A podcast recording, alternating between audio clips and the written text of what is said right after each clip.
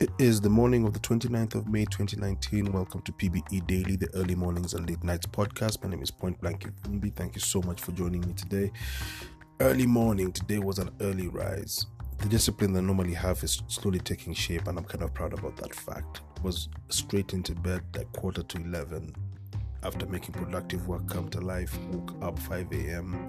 I had a poster commission. I was supposed to make at least a sample or at least uh, the first take on what the poster is supposed to be. Took care of that and it's even sent out. I'm just waiting for corrections, if any. And other than that, I decided okay, it's time for me to prepare for what's to come. The client email I was supposed to send for the children's book I actually did that. Touched on the painting a little bit, but just visually. I didn't really paint it. I was just looking at how I would potentially get the characters illustration to come out right and it's it's looking good. Uh, to have a, a, moment where you feel like the, the quality of work you're creating is actually taking shape is actually a very fulfilling moment. There's a panic that comes with how many pages you have left but that fleets very quickly when you start when you sit down and start making the work come to life. For example the animations i'm supposed to do in the office today there's one i already started before i left the office and there's one i intend to finish it, the, the, the same one. I have to finish that and hopefully finish two, three more because the numbers I'd like to hit before Friday hits. I, I need to get at least another 10 out. It's, it's not really, I can't say it's cast in stone, but I normally aim at a higher number and then as close as I can get to that number, I'll, I'm a happy guy. So in the end, the quality of work is what's most important to me, and the quality of work is. So, as far as the home office and the the sitting in the, on the in the nine to five is concerned, I think we're going to be on the right path every way through. When I rose today, the first characters that popped into my head were people who, because based upon the, the last podcast I did last night, I was talking about legionaries and soldiers who uh, the whole idea of becoming a soldier in Rome was to actually potentially own property and potentially own a farm and be a farmer in the first place. And when I think about that, the other thing that came to mind was, well, since I'm such a sucker for warriors, what, what warrior really stands out to me? And I thought back to a certain ad I saw. It wasn't really an ad, it was a meme, but it, it served the purpose of being more of an ad than anything else. It was a 3D render of a video game for boxing, and I kid you not, if you look at the quality of the rendering and the quality of graphics right now, the thing looks like it's two living creatures punching each other. And the level of how graphics have gotten to, I have to commend the different people pushing the margins and pushing the envelope for 3D art. That stuff is beautiful. I, I, I tend to also look at 3D art that normally appears on my timeline and on the Explorer part of my Instagram because that's the one app that it, it literally gives me visual aids for every time I want to just jump it, jump into a certain trend or a certain realm of, of creativity. And that and Pinterest are two apps I have to give great props to for making it possible for me to see what other guys are creating out there and how it actually informs and better makes my work become. Now, when I was thinking about that, the the graphics part did impress me and all that, but the thing that really stood out to me was the fact that it was a boxing thing, and I started thinking about champions, and my personal boxing champion will always be Iron Mike Tyson. Now, it's always going to be a debate as far as technique, skills, and all that. But when I listen to the man's story and I listen to what this guy did, let's get this particular part out of the way. This guy became heavyweight champion of the world, unbeatable at 21 and he was already a gold medalist because in, in, those days I don't know if it still it still applies today because I think the last time I saw this apply was Floyd Mayweather. You were a gold medalist for the Olympics, then you became a, a, an, a, a free agent boxer. That was how the, the pattern used to go. And as much as he has very many wins, and we, we concentrate with the wins, and props to him for his wins, Mayweather's technique I give him props for that. I know I know barely nothing about boxing, but as far as his technique is concerned, he's found a way to play a defensive game that actually make, makes the points work to his advantage. And the first time when points came into boxing it really got on my nerves was the Lennox and Tyson fight. And I still think Lennox oh, won because of the height advantage and everything else. But it, it's neither here nor there. Iron Mike Tyson to me still remains the quintessential boxer.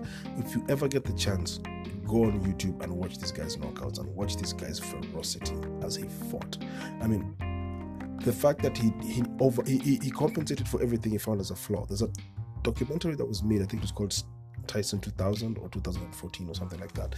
Uh, and the, in the Tyson documentary, he talks about how how when he was found and how he was trained and how he became a boxer and all that. And then he he, he gives a description of, and I'm just going to paraphrase from what I heard. The description he gave was this: the trainer looked at him and said, "Okay, you don't have height, so your reach is not as strong as it should be, but you do have power. So what you need to advance on is speed, reflex, and power." And these three things if you want to watch a boxer be the physical embodiment of these three elements, please watch Iron Mike Tyson fight. And the thing I like about the story also, from a guy who came from nothing and even everything that went sideways in his life.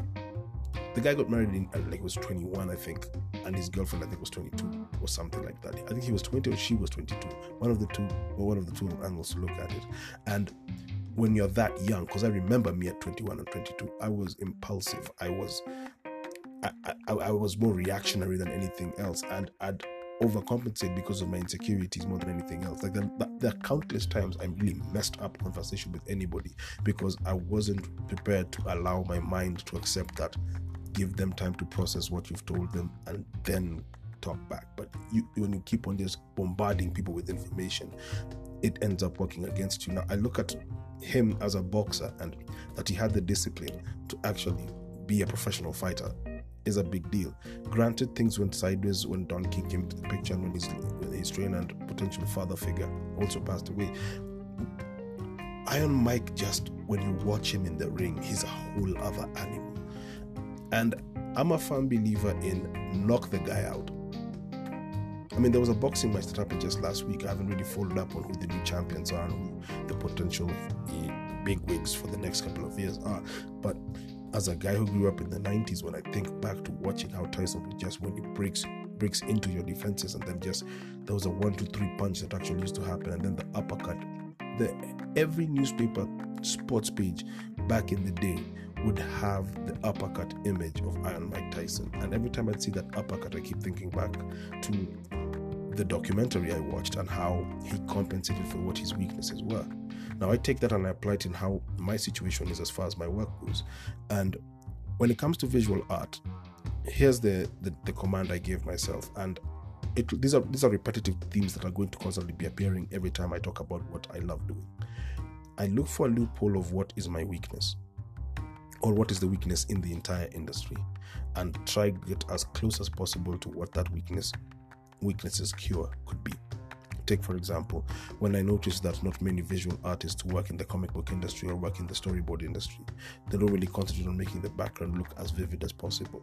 So I figured if I could try make my backgrounds vivid and work with greater speed, it works to my advantage. And the reason again why I make illustrations every day for every single podcast of the two that I make a day is because I want to improve on the speeds I, I make my sketches on. Because if you can if I can improve on those speeds, I think by the time when I get into making panels for a comic book and I have to make inks and pencils eh, I make pencils and inks and then the colors, I can work super fast and instead of having to do one page for eight hours, maybe I'll cut the time in half and I could release more books way faster. That's the plan I have. And so I'm working on my speed and the vivid backgrounds I should create. And when I say vivid, I mean this. I want to, to be able to, even if it's making a certain like speck of dust that, that appears in the rendering, it looks so vivid that when you are looking at it, you get impressed by the fact that that background does add up. It's a very important fact to me. Now, when it comes to rhyme, this is the angle I took how many people make their freestyle rhymes sound as if it, it belongs in a record. I wanted my freestyle to sound damn near flawless in the sense of you'd think it's a recorded verse or a written verse. And I remember the time when I took part in MC Africa, the battle in Gaborone, Botswana. And when I got there, I remember when, when the battle happened, and at one point, um, I was stopped by the judges. They said, No, no, no, we can't take that part seriously. He wrote that. And I smiled and the, and the grin on my face. And then they thought I was being rude. And the judges thought I was being rude. And then they asked me, like, what's, what's the grin about? I told them, I haven't written a rhyme in damn near seven years. So if you're saying I wrote this, I will take your judgment for it. I don't even need to win this competition. I'm good with this particular fact the guy who came to my defense was the guy who was the, the host of the show at that time, and it was uh, one of my rap heroes, Proverb from South Africa. And when Proverb came in and said, like, no, you don't know this kid, you can't judge him that way. You need to give him another chance to prove himself. And then they gave me another chance, and I kicked another um, another freestyle rhyme, and it also sounded flawless. So they, they they they couldn't figure me out, and it was a beautiful place to be. And when I got to host Wapi over the weekend, to be able to do that yet again, it's almost like testing how far your touches are and your, and your tentacles in rhyme are. And I'm happy to say that I can still flex with the best of them. I was very happy about that. And so visually and in my verbal arts, I try as much as possible to make sure I fit in what the weaknesses are and compensate by making my the, the the execution of what I do become even more perfect, if you will. And aside from that, take for example podcasting for every podcast i've done so far it's been one take. And my my main agenda behind making it one take is this. I need to work on a better way of conveying information. I need to reach a level where whatever i speak on is an intended statement and it's a factual statement to me and it hits the points that i want to hit. Last thing I want is to reach a level where I'm giving excuses for every single statement I put forward. But if I can make it a fact that everything is intentionally said and every act is intentionally conducted, it becomes truth. The alias I gave myself point blank shouldn't just be an alias that sounds cool. It has to become a mantra that people can actually believe in. I need to live by that which I speak. And that's why I, I push myself to make sure that the statements that I convey and the information that I put forward is something that I actually have taken time to process within myself. Win or lose, hit or miss, it is something that I have done. Should it fall flat on its face, I will be the first to step forward and say, okay, I messed up in that part, and this is how I'm going to fix that situation. And I'm glad about that. And that's why I think I keep looking back to a person like Mike Tyson. I, there's a rap song I, I watched recently, and I think it was a Rick Ross video, I forget. And Tyson was being interviewed by a gentleman, and he was standing there, and on this table they had countless uh, medals and Tyson's uh, championship belts. And and he was told like this must be the holy grail. This is the best thing for you, right?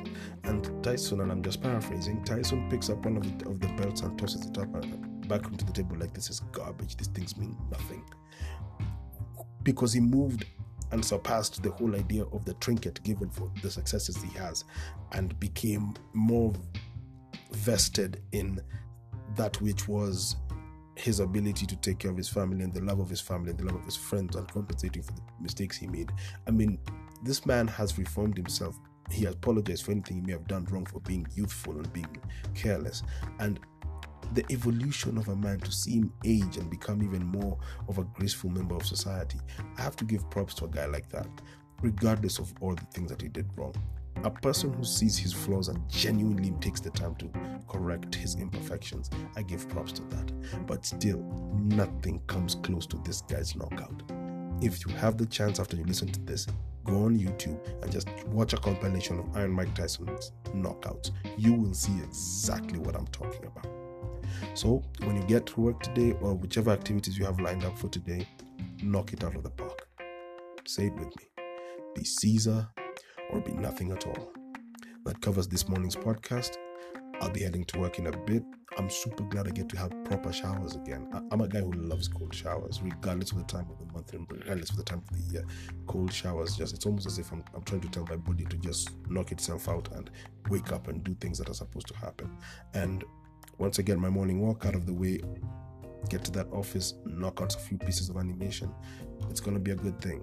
Hopefully, the meeting I was supposed to have yesterday will be had today. If not, we'll find time in the future to make that happen. I'll keep reminding you of the th- different activities that I have coming up, and when you see the information online, please feel free to share it on, on your Instagram account, on your Facebook account, share with your friends. Let's make sure that everybody who watches that which we create is happy about what they see. God bless, be good, Let's have some fun today and be productive in every step of the way. One.